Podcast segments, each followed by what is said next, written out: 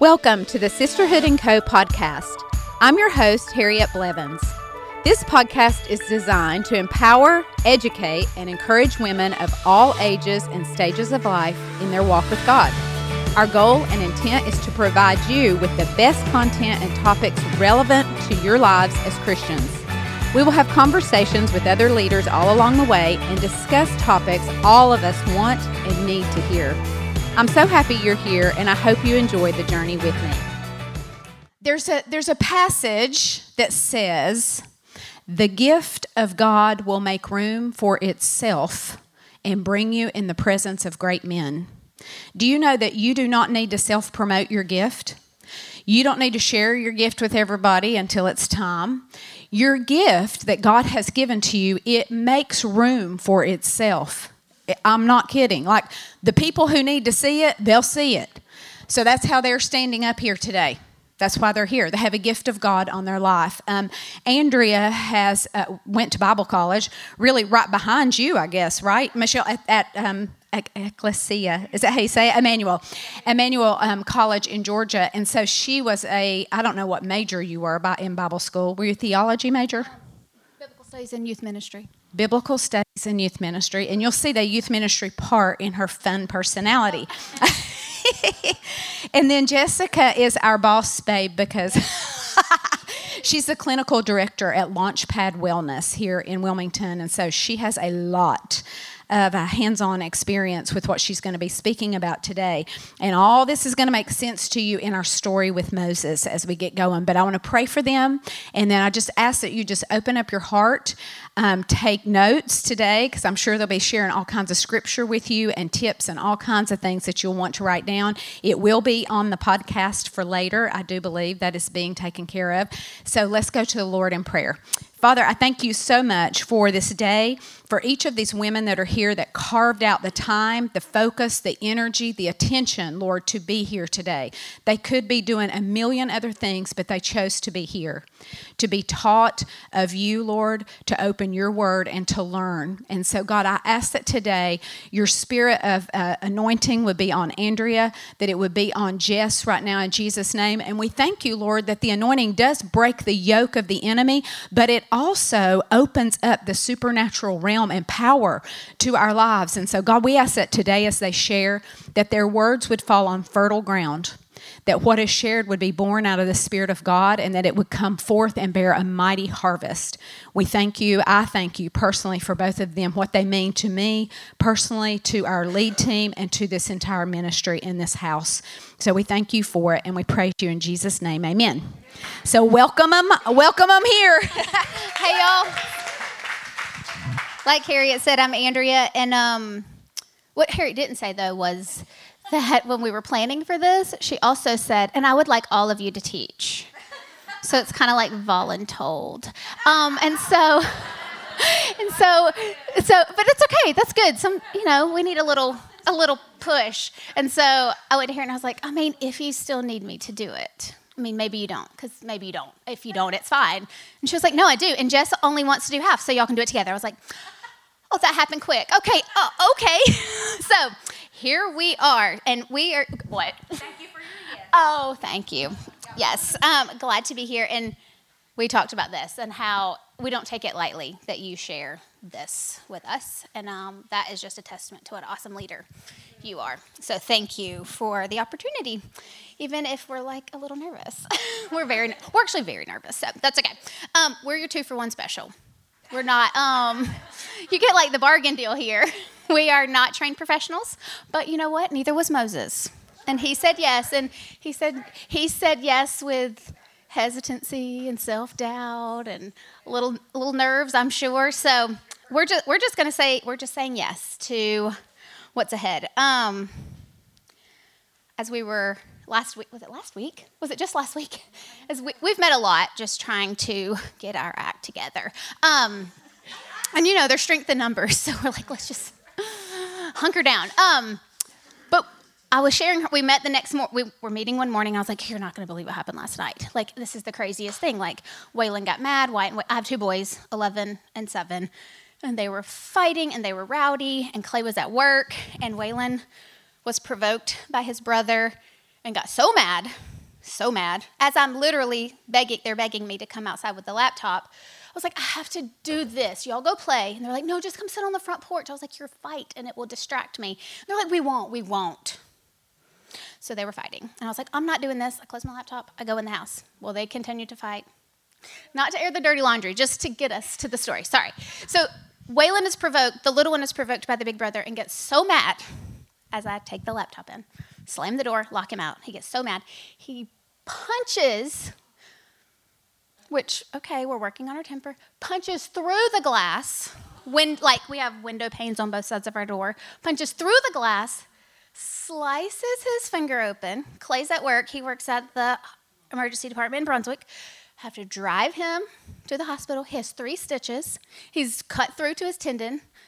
So I'm telling Jess this the next one. I'm like, oh, we did this last night. You're not going to believe. She goes, as you're telling me this, I can't even believe this. Cash was at after school, and the kids were being rowdy in this room that's like glass mirrored, like a glass wall, you know, like mirror wall. So you could be like a dance studio, but they also use it as a homework room. Kids are throwing a ball. The ball hits the mirror. Cash is sitting like this and breaks the glass over him, over him like this. And I just I was like, I'm sorry. What? They're the same age. They're friends. I'm like, what? Okay. Okay, what is happening? And it was just a moment to say, he's okay too. Oh, and he was fine. Yeah, sorry. That was actually the most important part. um, but I envisioned it like the angels, like the wings immediately went, because yeah. It went over him. Yes. I mean, it was on him. It went over him. It did cut. It did cut his shirt, but not, I mean, barely him. Like, and I, he was not following all these rules, and clearly my son is, we've got some lessons to be taught. But all of that to say, I told my boys, I was like, even when you make a bad choice, God still protects you, because it could have been so much worse, could have been so much worse. And so we were sharing that literally the next, I'm sure that even happened probably around the same time, I mean, the time of the day. And I just thought, okay, not that there's a devil behind every bush, but when you step into like this, that warfare does intensify. And I was like, okay, well, we're on track. If if the devil wants to distract us this much, we're we're on track. That could, we can we can know that. So um, anyway, I just wanted to share that. Just not like look at us, but that God's, he's been with us this whole time as we're preparing and trying to get there, and protects our kids and all the things. So um, one more little funny thing before I get serious. Um, we have talked about our felt board Moses for eight weeks. Look at look at my Moses. Look, Moses as a baby. Moses with his shepherd's staff, or burning bush. And I love a good acronym. So M O S E S. Man of such. There were lots of E words. Entertaining, exciting, and I even I picked entrancing because I didn't have room of situations. So a man of such entrancing situations. And I wanted, I was trying to find a word to mean terrifying, but I could never find an E word that fit, so I just said airifying. Many airifying situations. So here's our Moses. Um, also, one thing that, if you don't know this about me, you will eventually learn this, maybe even today. Um, I, you know, people say like, oh, long story short, and they wrap it up.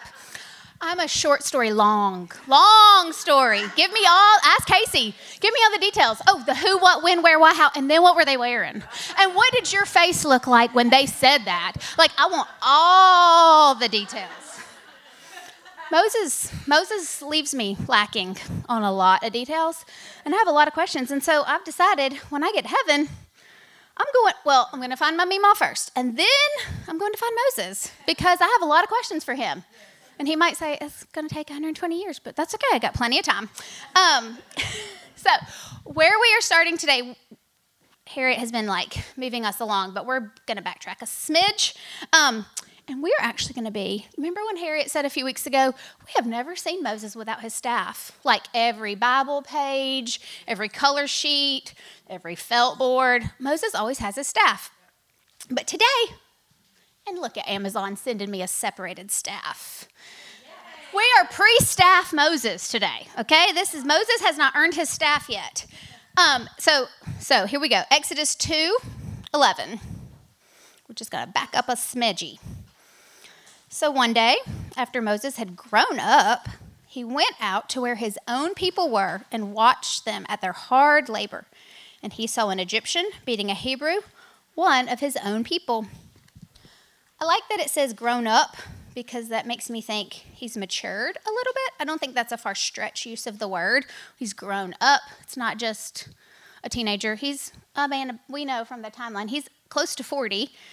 So he'd grown up, and Moses is out observing, and I think it's interesting to think about that something drew him there, because he'd been doing his little palace life, his little prince situation for all these years, but he goes out and he sees what's happening. He's like, oh, oh, I didn't know this was, like, kind of like, why were you, why did you not know this was happening? And maybe he did, I don't know. It just says this day he went out.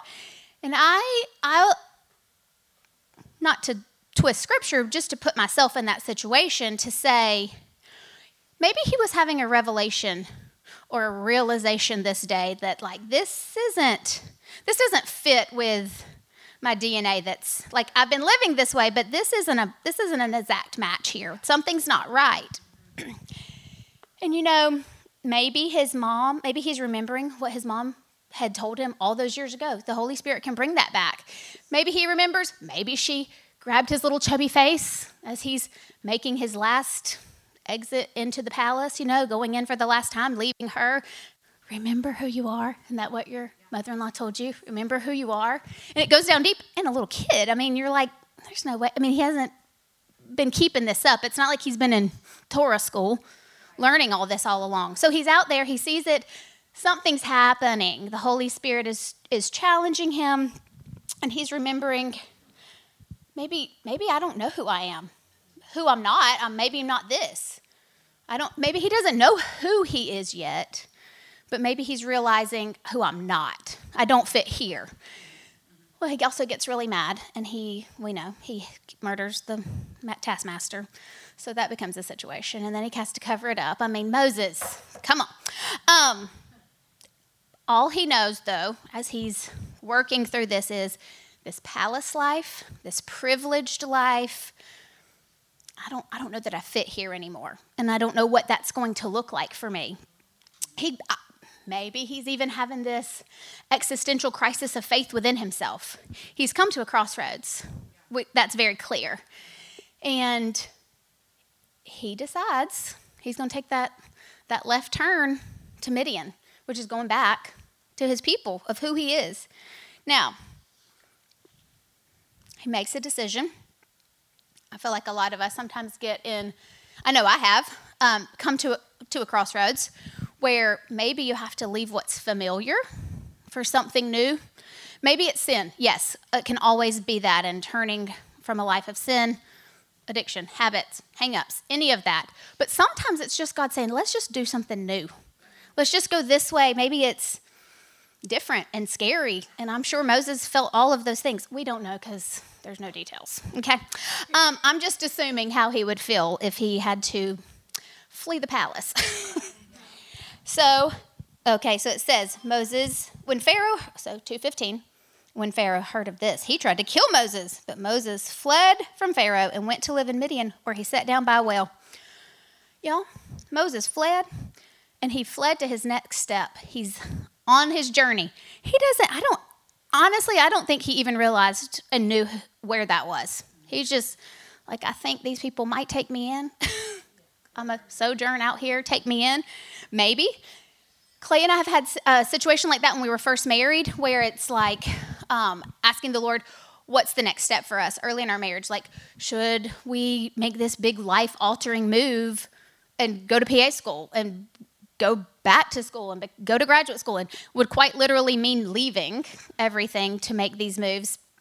You know, M- Moses...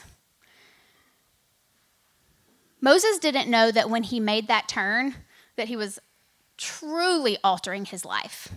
He just kind of was leaving it, but he didn't know what he was going into.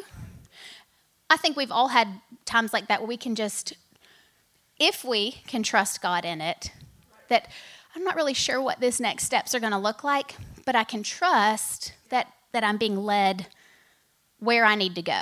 And like Moses, when he goes into the desert, he ga- gains and learns all these tools that he's going to need for the next forty years of his life. But he didn't know that then. We don't know that in the moment. We just, we trust, we have faith, we hope that, we hope that what we're doing is not just hope like, oh, I just wish, like a magic eight ball. It's, I'm trusting you, God. I'm trusting to hear your voice, to be led that way. And Moses was taking this huge leap over here. He didn't know he was entering the next phase of his destiny. So Moses flees Egypt, sharp left turn. He's in Midian at a well. Super long story short. I mean, where did he sleep?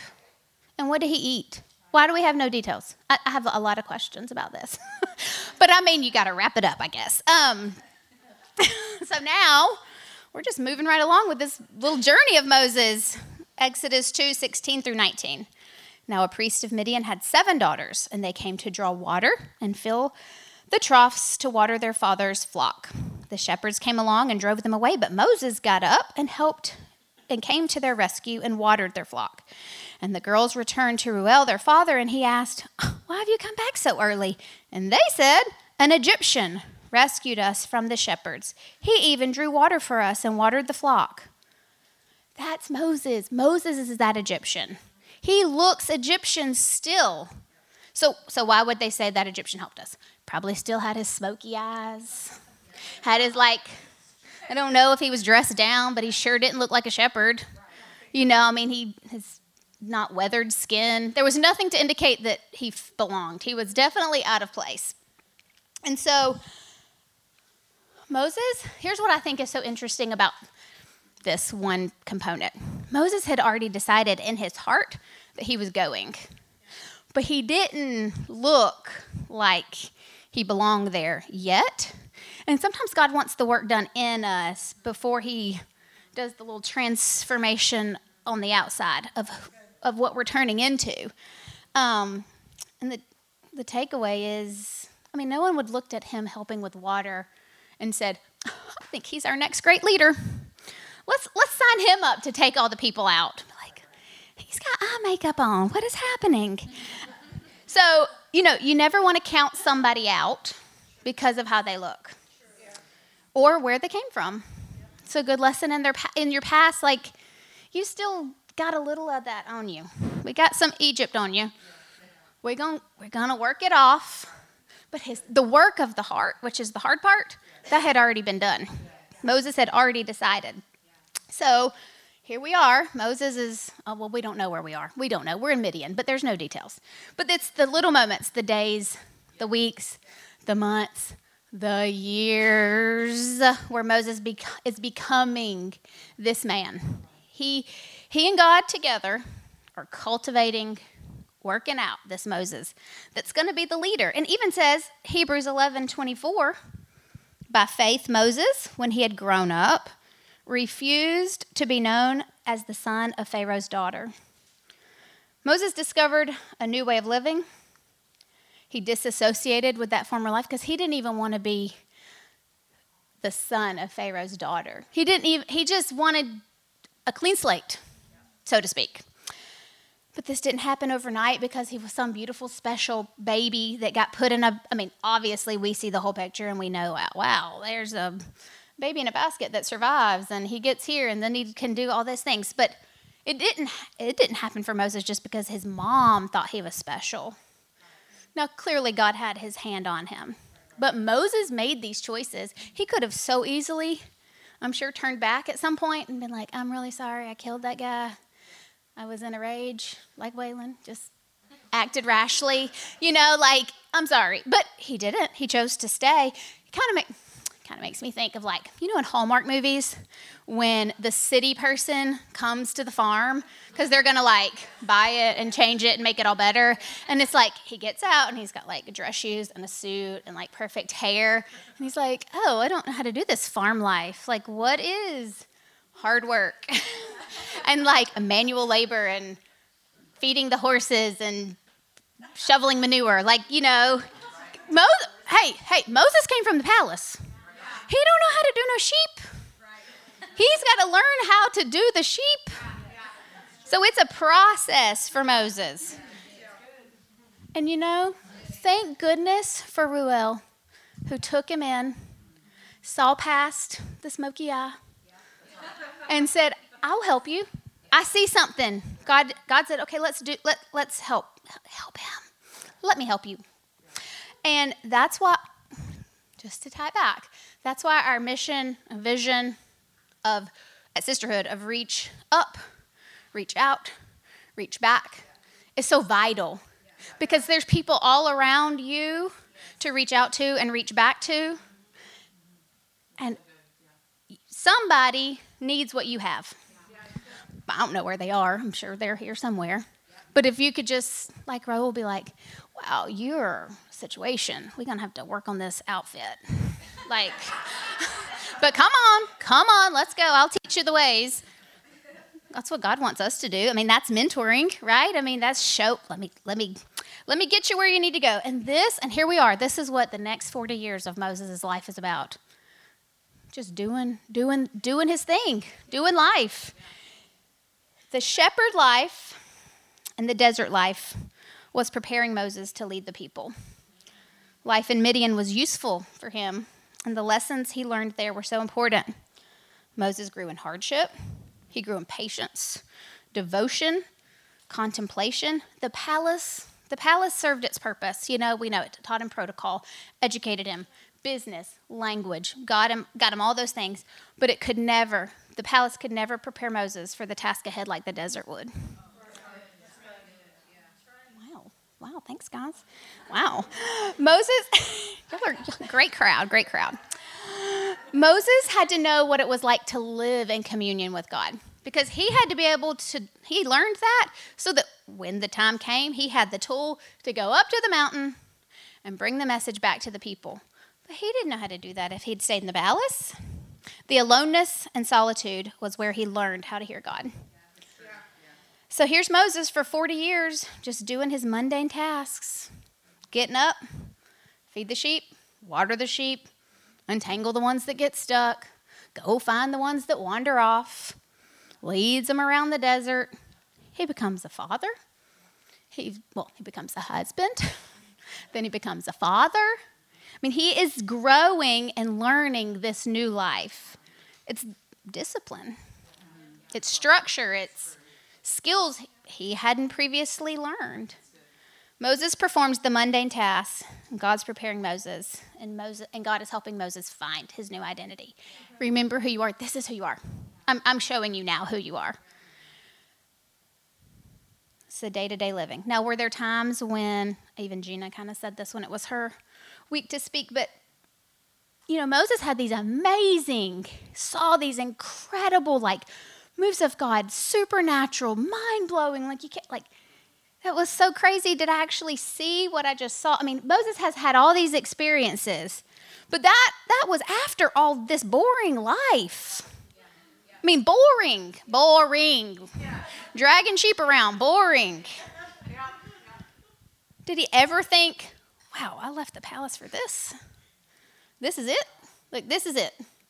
Because he had the first forty years. I mean, that's a lot to be privileged. To have, to have every service at your disposal, to have beck and call of any s- servant, or I want grapes, no, not those, bring me something different. I mean, he might not have been bratty, I don't know. I'm just saying, he could have been if he wanted, because he had the opportunity. But Moses, maybe in those mundane times when he's on the backside of the desert with the sheep, again, annoyed because that one with the little horn always wanders off, went to get him again, he won't listen. Maybe those are the times that Moses remembers his mom's voice. He's recounting the stories of Abraham and Isaac and Jacob and God's faithfulness. Maybe those are the times when he said, oh, I remember my mom prayed that over me. She declared these truths over me. I, I want that. I want my boys to remember that. That is those when when when they come to a crossroads in their faith, because it will. I mean, we all have. When they come to a crossroads of like, wait, this is what the world says, but this is what I've been taught. Which way am I going to go? I want them to remember that they know how to put on the armor of God, because we did it every day on the way to school. Like, we got dressed, but then we got dressed, you know, and that we prayed and the songs that we sang and that church attendance was a priority and that the declarations of faith spoken of them. I want the, I do want them to hear my voice. I want the Holy Spirit to say, remember who you are. So here's where, here is where this is building in Moses, because he's out in the desert, he's learning, and he's going to need to be able to recall all that when it gets real hard with the plagues. Real hard. Moses thinks, so he went from palace life to boring life. He goes to a real hard life. I mean, God's with him, obviously, and we win. We know all the things. But Moses didn't know that. I mean, he didn't know that. And he chose to stay. He chose to stay with God in the desert. We have those same challenges. And are we going to choose to stay when it's boring, when it's hard, when it's unknown, when the future isn't clear? Yeah. To stick with God in the same old, same old. It's easy to get consumed in the mundane, but also that's where the preparation happens. The mundane is where the preparation happens. It's the day-to-day is where our character develops. Even in the boring of like, wait, I'm a mom, so you wake up, you make breakfast, you pack lunches, you take to school, you run errands, you do clothes, you do laundry, you grocery shop, and then you pick up an after-school snack and homework and bath and dinner and bed. Repeat, repeat, repeat, repeat. And it feels like, is this all there is? Some days.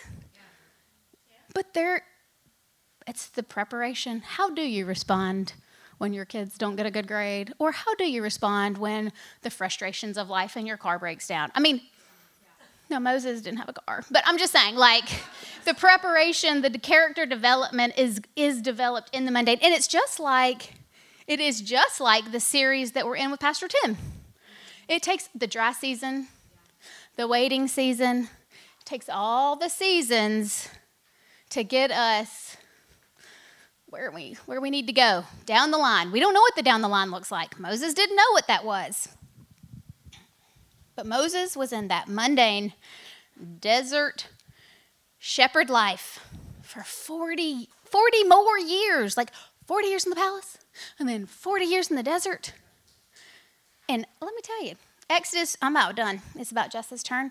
But it says Exodus two, twenty-three through twenty-five. It's twenty-three says, during that long period. I'm sorry. That's all I'm getting? That long period wraps up forty years? If that is not a long story short, I mean, I mean, eleven verses from where we where he flees to then that long period ended. That's only that's only eleven verses, forty years. I'm sorry, I was just like, surely there's more here. Like I kept, am I missing something? But it's the long. And, you know, people say, play the long game. Stay the track, stay the course.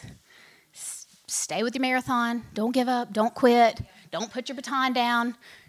Stay the course. And I don't know. I just think I just think Moses has a lot to teach us about the boring parts of our life. Um. So now it's Jess's turn. And she has a lot of exciting things to say. Oh, and Moses, and this is the part where Moses gets his staff back. So let's give Moses his staff back. Okay. After forty years, you earned your staff. You can leave it. Are you sure? Yeah. Okay. Mm-hmm. Sorry, let me take this. Yes. Okay, so here we are. Yep. So I'm going to just hone in a bit on what Andrea discussed regarding Moses learning how to live the mundane, right? And how to live a life of solitude with the Lord, which all along was preparing him for his true calling. So I want to hopefully relate this to what you and I experience in our everyday lives, because I don't know about y'all, but when I'm sitting out there listening, receiving, that's kind of what the takeaway is for me. How can I apply this to my life? Um So I'm going to go right into scripture, and I do realize that we have visited the burning bush topic a couple times already this semester, but I'm going to revisit again, and I'm going to hopefully give you a different take if you can believe it. So Exodus three, two through four, I'm going to read that. Then the angel of the Lord appeared to him in a flame of fire within a bush. As Moses looked, he saw that the bush was on fire, but was not consumed. So Moses thought, I must go over and look at this remarkable sight. Why isn't the bush burning up? When the Lord saw that he had gone over to look, God called out to him from the bush, Moses, Moses. Here I am, he answered. So what we see here is that Moses stopped his daily agenda to go over and look, right? I mean, he had to stop doing the sheep and going after all the ones that were wandering off to say, oh, hmm, there's this bush over here, and it's burning, but it's not consumed. Maybe I should, you know, stop what I'm doing and go take a look at this, because this is weird. Um, God wasn't calling out of the bush like you'd call your kids to come in for dinner or um, any other examples that you might be able to think of. The bush wasn't yelling his name, right? Um, so Moses went to look, meaning he had to put forth an action, right? So when God saw that he had gone over, he called out to him by name. So he went over, and then God called out to him by name. So Moses had to do something before God called to him. I don't know, do you guys ever feel like that? If I don't take this step, do this thing, or make this move, will I ever hear God? So as I was studying this, I kept coming back to this verse, these couple verses, over and over and over. And I just thought, wow, I mean, he had to go do something before he heard God. And that just really, really stuck with me. So I've been on that since I started studying for this. Um, and I just thought, you know, how many times do I go about my daily life and just miss what's happening all around me? How many times am I so busy with all the things that I miss God calling me? And maybe some of you guys have felt that way too. So I'm going to share a story, a personal story about myself. And if it's okay, I'm just going to read so I can stay on track and not end up way over here. Um, so I'm going to share this story with you all just to hopefully give you more insight into what it is I'm getting at here. And I feel like this story kind of hones in on how I feel like part of my younger story, I, I kind of missed my call from God, I feel like, just because of how I grew up. Um, and I'll get to the beauty of it later. Um, so I grew up in a home with an alcoholic father and my mom, who was not sick with addiction.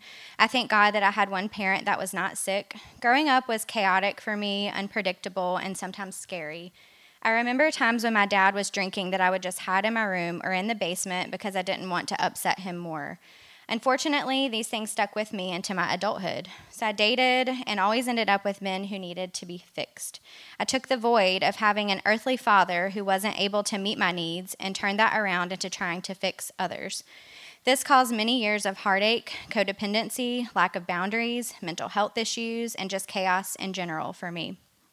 It felt like the chaos was just never ending, having experienced it from childhood up until that point in my life. Now, my last relationship before I met my husband, it was a bad one. It was physically and emotionally abusive and scary. I remember being so sick in that relationship that I even pushed a very best friend away, trying to remain in the relationship, and she was super against it, obviously. It felt like a never-ending cycle for me. There were light bulb moments towards the end of that relationship, though, where God really nudged me. I was raised Christian and have always loved the Lord, but I spent my late teens and early twenties really ignoring God in my life. I'm just like, put you over here, and I'm going to keep doing what I'm doing. So I feel like that burning bush just kept getting brighter and brighter for me. He wanted me to get out, so that's exactly what I did. I can remember one example when I had started attending a new church with a friend and heard the lyrics to a worship song, and I cannot find that song anywhere. It's driving me bonkers. Um, but there is a lyric in it that says something along the lines of, breathe on me, like Holy Spirit, breathe on me. And I just remember being in church that day, just overcome with emotion and just feeling the presence of God in that moment and just knowing that it's okay, like, He's breathing on me, and I'm I'm going to be all right. And coincidentally, I usually come to the evening session of Sisterhood. And last Tuesday, you were praying before the message, and you said, Holy Spirit, breathe on us. And I was like, oh, okay, I'm going to share that. Um, felt like I needed to put that in there. So I was single for an entire year before I met my now husband. I had entered therapy with a Christian counselor, and now I'm a counselor today. Um I got involved in young adult ministries at the church I was attending, and I spent time in God's Word daily, and I journaled a lot. It was a really hard time. At the time, I had three best friends, and they all lived here in Wilmington. Once the to- toxic relationship had ended, maybe a com- couple months later, each of my three best friends moved out of Wilmington into other cities, one month at a time. One moved in May, one moved in June, one moved in July. So here I am in Wilmington, came here for college, don't have family here. Um, so I feel like it was truly just a stripping away season where God really wanted me just to focus on him and be still. And I feel like that so much relates to what Moses experienced while he was out shepherding sheep. I mean, trying to figure out his life and preparation. He didn't know. I didn't know what the future held for me. But in that moment, that was preparation for me. And so I sometimes do wonder what could have been different in my younger years had I paid attention to God sooner. But the beauty of the story is redemption. God used all the pain for his glory. Today I'm married to Chase, and I have two kids, Cash and Lucy. I have the honor, truly an honor, of holding the position of clinical director at an outpatient addiction treatment center here, and I get to use the pains that I went to, went through to serve those now struggling with addiction and codependency and trauma, and just really beautiful. And my dad's sober, so that's really awesome. Yeah. So after all that pain, I was finally able to stop and listen to God's call for me so I could step into my true identity like Moses did. So with all that said, I want to ask you all, what are the little moments, the details, the things that God is waiting for you to notice? It's important to recognize that we can relate this to our everyday lives. Again, as we were studying, we realized that we see common things happening all the time, right? I mean, we see, you know, homeless people standing at the stoplight asking for money. We see our favorite sports on T V. We're doing all the mom things that Andrea talked about, doing laundry and grocery shopping and running our businesses, and there's so many things that we're doing, the mundane that's happening, but it's up to us to make a decision to stop and really pay attention to that stuff or not. So I know that I really need a burning bush every now and then, even today, because I don't always pay attention to that mundane stuff. Like Andrea was saying, I mean, it just kind of, is this is this all there is? Um, so I think that we do often let the day-to-day stuff build up to a point that days have gone by, months have gone by, years have gone by, and we're like, what in the world am I doing? This is just, you know, this, this is it. Um, so maybe it's been, you know, four days since you opened your Bible. Or maybe it's been two weeks since you texted your friend back. Maybe it's been a month since you reached out to that family member. Uh, maybe it's been a couple weeks since you went to church. Um, there's just so many things that I think we can let pass by if we don't pay attention to them. So I know that I can relate to all these things. But I do think it's two-sided though, right? We don't want to be so distracted that our lives are wasting away, but also there's something to be said about Moses doing his life for forty years. The mundane prepared him, as Andrea talked about. And Michelle shared about a word, theophany, during week two. That kind of stuck out to me too, before you even shared that. Um, this phenomenon of the burning bush was a theophany, meaning it was a visible manifestation of the invisible God. So God's sustaining control, brilliance, and independent power were on display here. Moses knew his de- identity deep within, kind of like Andrea touched on. So the mystery of God in that burning bush drew him in. It wasn't just a flesh desire. He didn't just be like, oh, that looks cool. I'm just going to go right over here and look at this. You know, it was because of his identity. Um, so before Mo- Moses realizes the author of his miracle, God already knew him so intimately. So again, he made a decision to stop what he was doing and recognize the voice of God when he called to him. Moses recognized his lordship. God's chosen people are his sheep. We answer and flock to him when called. But what if we aren't listening? What if we aren't still? How do we get still to listen to his voice?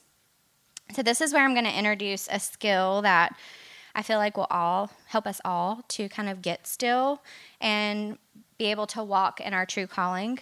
Um, so I wanted to share, first of all, that I do feel like the Lord really laid this topic on my heart, but I also would like to share that I do have the education, and I'm licensed by the state of North Carolina to to do this stuff. Um, so I just wanted to kind of let you know it's two-sided. I'm not just like, you know, Googling mindfulness, which is what we're going to talk about. Um, it, I actually have an education from Liberty University, so I do have a biblical worldview, which I think is important to note. Um, so let's see, I, and I wanted to just kind of throw in there that I do realize that for some of you this could sound like new agey or worldly or TED talky, and that is not what I'm here to do. So just kind of wanted to reiterate that. So we do have a handout that we're going to give you with some of this information because I'm going to throw a lot at you, so you might be... You can wait till the end. It's fine. Um, so don't feel like you have to just, oh, unless you just really want to write it all down. So I'm going to give you two definitions of mindfulness. The first one is just a therapeutic definition, or what may some may call a, a secular definition. So it's a state of non-judgmental awareness of what's happening in the present moment.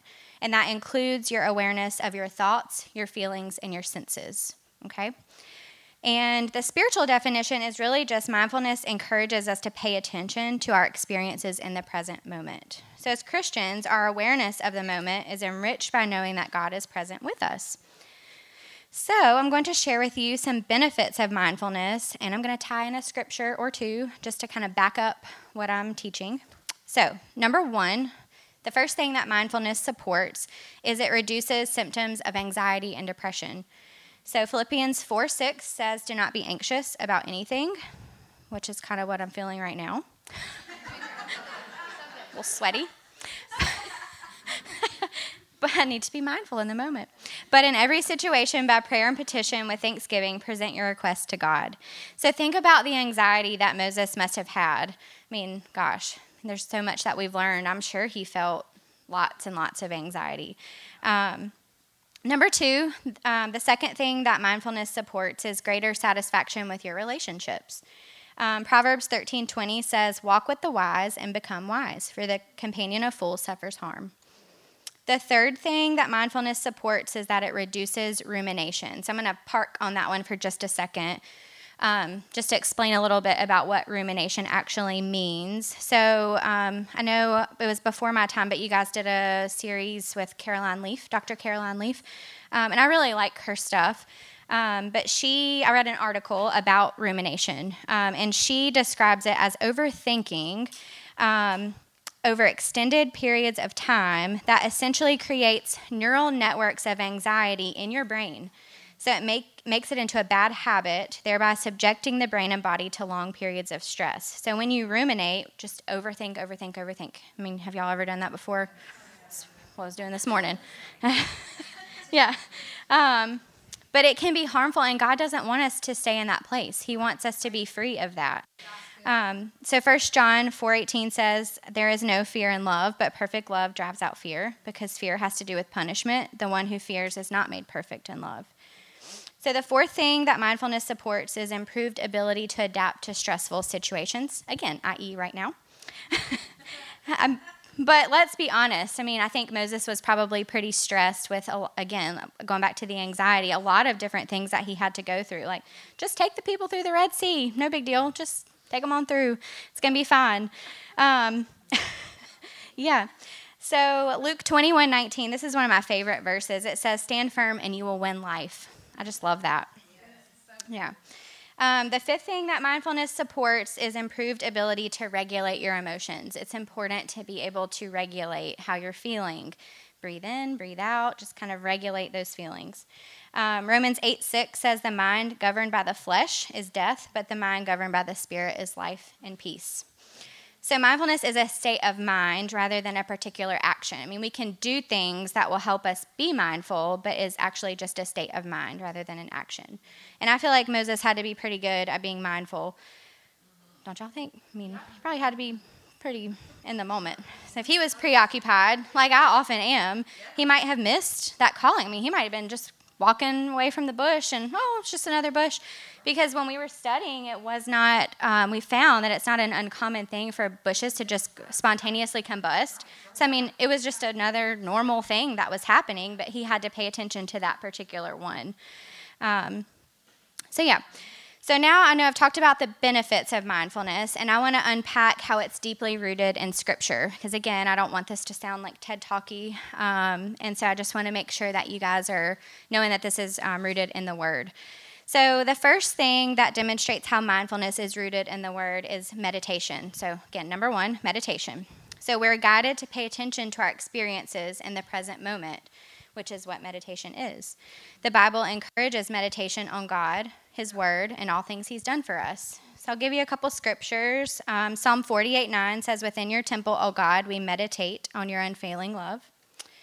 Psalm one nineteen, fifteen through sixteen says, I will meditate on your precepts and fix my eyes on your ways. I will delight in your statutes. I will not forget your word. And Genesis twenty-four sixty-three, and Isaac went out to meditate in the field toward evening. So it's all there. Meditation, it's all there. Um, the second thing that demonstrates how mindfulness is rooted in the Word is stillness, silence, and solitude. So three S's. So mindfulness practice, we're to bring our attention back to the present moment by focusing on our breath, for example. Um, so our breath can act as an anchor, so to speak, just like God's presence. Um, it's amazing what you can do just when I'm working with clients and someone's anxious in my office. You know, it's just amazing, even just like three to five deep breaths, how much that can just take it down a notch. Yep. And just being still in that. The third thing, number three, is attention and focus. So mindfulness simply means pay attention on purpose. I mean, that could be a good takeaway. Just pay attention on purpose in the present moment. So I'm going to share an example of this. Um, do y'all ever go to the car wash alone? Just by yourself? I did that last week. It was nice. Just thirty seconds of glory. I don't get much alone time with a husband and two kids and a job and all the things, but I went by myself to Finn's, you know, got the triple A membership, get a discount, it's nice. So get in the car wash, and I have um, Life ninety point five on the radio, had it turned up, and it was Crowder singing. I'm not going to sing because I cannot sing, but the lyrics said, "All my hope is in Jesus." And I just felt in that moment, I just took a deep breath, and I was just breathing in that lyric, and I saw, you know, Finn's, they're not the touchless car wash. It's got the brushes that are, you know, it's loud, and there's high, you know, pressure water shooting out everywhere. It's just a lot happening. And I thought, wow, like I can be still and safe in my car listening to this lyric, "All my hope is in Jesus," but outside, whew, could you imagine if you were outside of the car? I mean, I don't even know. It would just be bad. Um, so I just feel like if we're paying attention on purpose, like I didn't have to pay attention in that moment. I could have been scrolling on Instagram or, you know, talking to someone on the phone. I could have been doing anything else, but I just landed on that lyric and thirty seconds of glory, and it was great. Um, um, so some scriptures here. Proverbs four, twenty through twenty-two says, "My son, pay attention to what I say. Turn your ear to my words. Do not let them out of your sight. Keep them within your heart, for they are life to those who find them and health to one's whole body." So number four, um, how mindfulness is rooted in the Word, is perception. So God invites us to perceive things as they really are. When we see things as he, si- God invites us to perceive things as they truly are. And I could go down a whole nother topic on that, but I will not do that. Um, so when we see things as he sees them, we will be less automatically reactive with our cultural and individual biases, right? So when we're still and kind of have eyes, like I talked about my um, work, I have a biblical worldview. I get to see helping people through a lens. They may not even know it. I mean, we don't advertise. Our Launchpad Wellness is not a Christian organization, but little do they know, I get to pray for every single one of them. Yep. So I get to have that perception, which is really awesome. The fifth thing is gratitude, um, and I think that just speaks for itself, right? I mean, I'm all the time telling my clients, write a gratitude list, and not just the normal things. When I ask people, you know, tell me something you're grateful for when I'm running groups. Um, it's always usually, I'm thankful that I'm sober, thankful for my family, thankful for my friends. And while that is a great thing, I always encourage people to think outside the box. You know, I'm grateful for, you know, that yummy new coffee creamer I put in my coffee this morning or whatever. Just thankful for thirty seconds in the car wash alone. Um, And First Chronicles sixteen thirty-four says, "Give thanks to the Lord, for he is good. His faithful love endures forever." And the last one, demonstrating how mindfulness is rooted in the Word, is curiosity and wonder. So it's a beautiful thing to have that childlike wonder for God. Um, I think it causes us to appreciate the beautiful things that he's created. And this ties directly back to Moses. He was curious when he saw that bush, right? I mean, again, he didn't have to stop and look at that. He could have just kept going. And Psalm one thirty-nine fourteen says, "I praise you because I am fearfully and wonderfully made. Your works are wonderful. I know that full well." So I know that is a lot that I just unpacked. A lot of that will be on the handout that we'll give you. Um, and at the bottom of the handout, I didn't review it because it's just a lot to unpack. There are some suggestions um, for you all to try to implement mindfulness practice into your you know, your quiet times or just your daily routine. And I bet you that most of you are probably already doing some form of mindfulness and you don't even know it.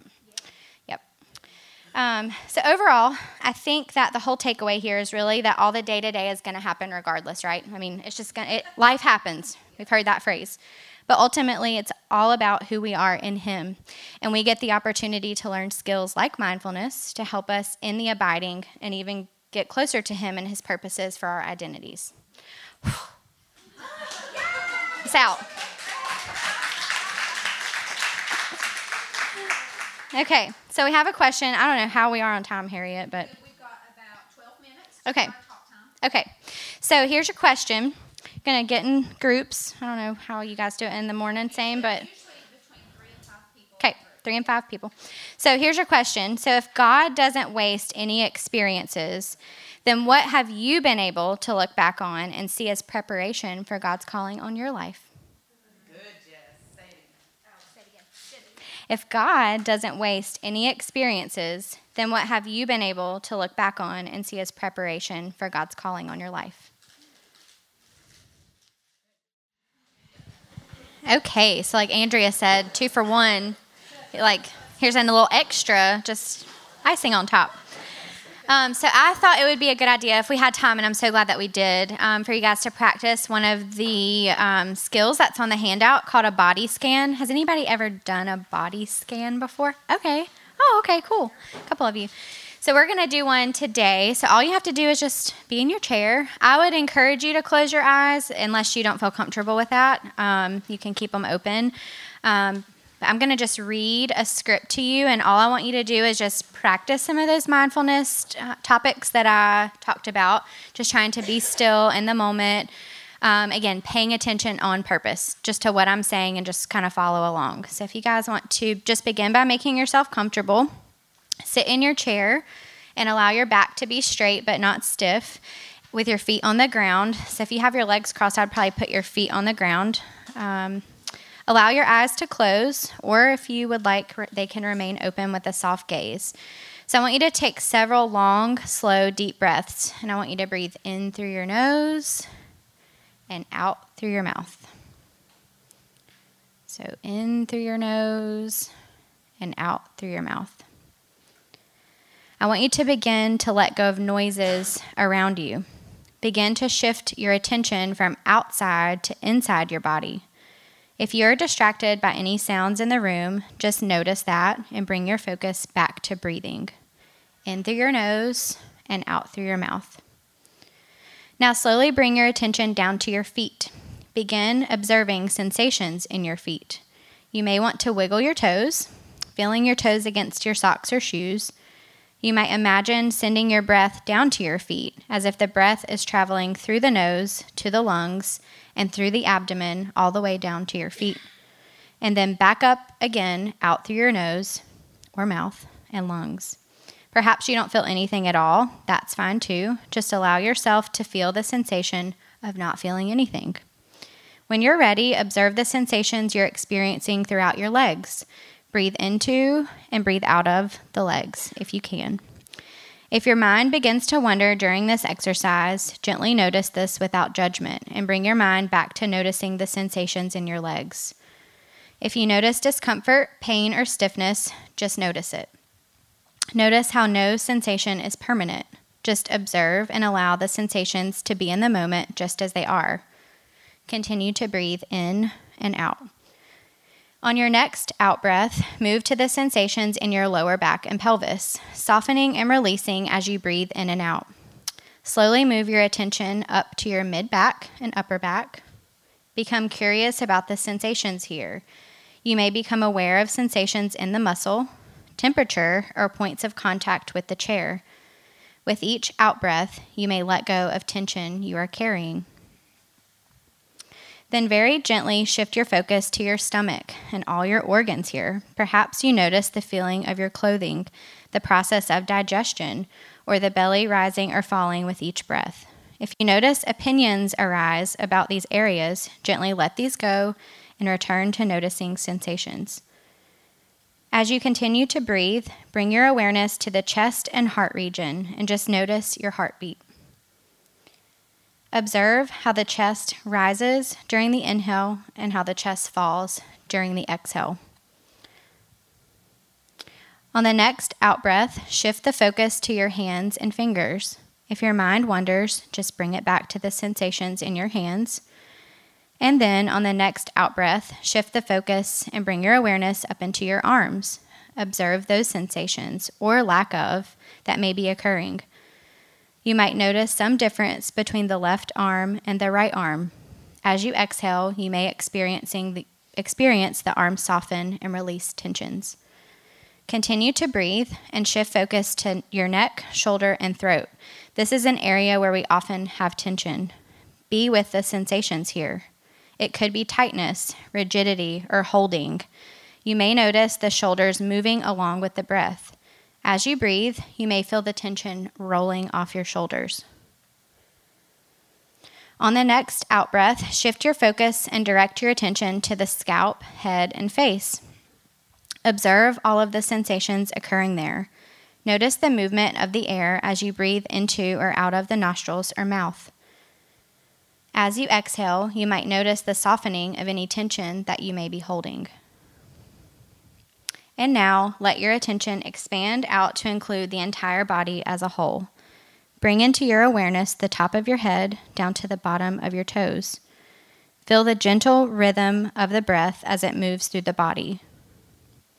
As you come to end this practice, take a full, deep breath in through your nose, out through your mouth, taking in all of the energy of this practice. Exhale fully. And when you are ready, open your eyes and return your attention to the present moment.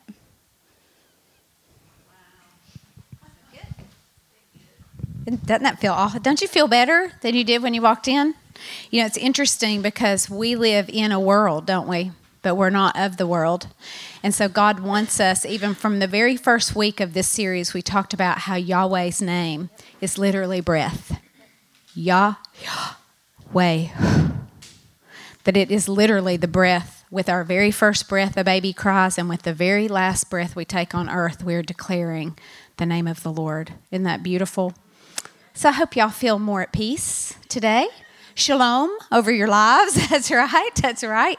Um, I just, I loved this so much because um, I want to just, you know, reiterate a little bit what Andrea was saying about the everyday mundane, you know, and how important it is that we stay present, present, even though it seems like one day kind of collapses into another, into another, especially when you do the same things every day. And, you know, you kind of want to shake it up and do something different, you know. Just be present and be mindful there. And then I was thinking, there was something you said, Jess, when you were sharing, that I was thinking that God knows what bush in your life to set on fire. He knows what bush, because it wasn't necessarily the bush being on fire, because lightning could set it on fire. They can spontaneously combust in the desert.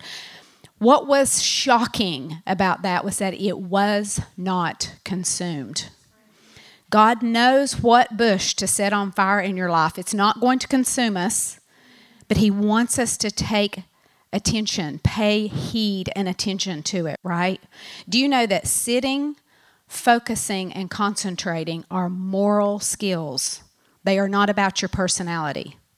They're learned moral skills that all of us can do. And just now, she took us through a silencing and a stilling of our physical bodies so that our spirit has a minute to breathe. Breathe in, Yahweh. All the way from our head to our toes. It's awesome, isn't it? So y'all can stand up. I'm going to pray and send you on your way today. Next week, we are going to Mount Sinai. And a big old shift from today. Ten Commandments and Mount Sinai. I know, it's going to be good. So, Lord, I thank you so much for today. Thank you for Jess and Andrea pouring out of not only who they are, but, God, what you have put into them, and each of them bringing uniquely their gifts and uh, their voice to this gathering of women, this company of women. We thank you for it, Lord. Father, I pray that as we go, that we will be very aware of the present moment we're living in, that we will be utterly aware, and that you will begin to speak to us, God, through our own burning bushes, that you will give us the courage to act and to step toward it and not to run away. Lord, help us in the moments that we feel busy and frazzled and striving and running and running and running, that we feel the call to come back to you and still ourselves again, to sit in solitude with you and to hear your voice. Thank you, Lord, that it, it can only be at the moment that we go through the car wash. And you can you can shift an entire day in that moment. So, Father, we thank you again for what you have given to us today. We take it with us as we go.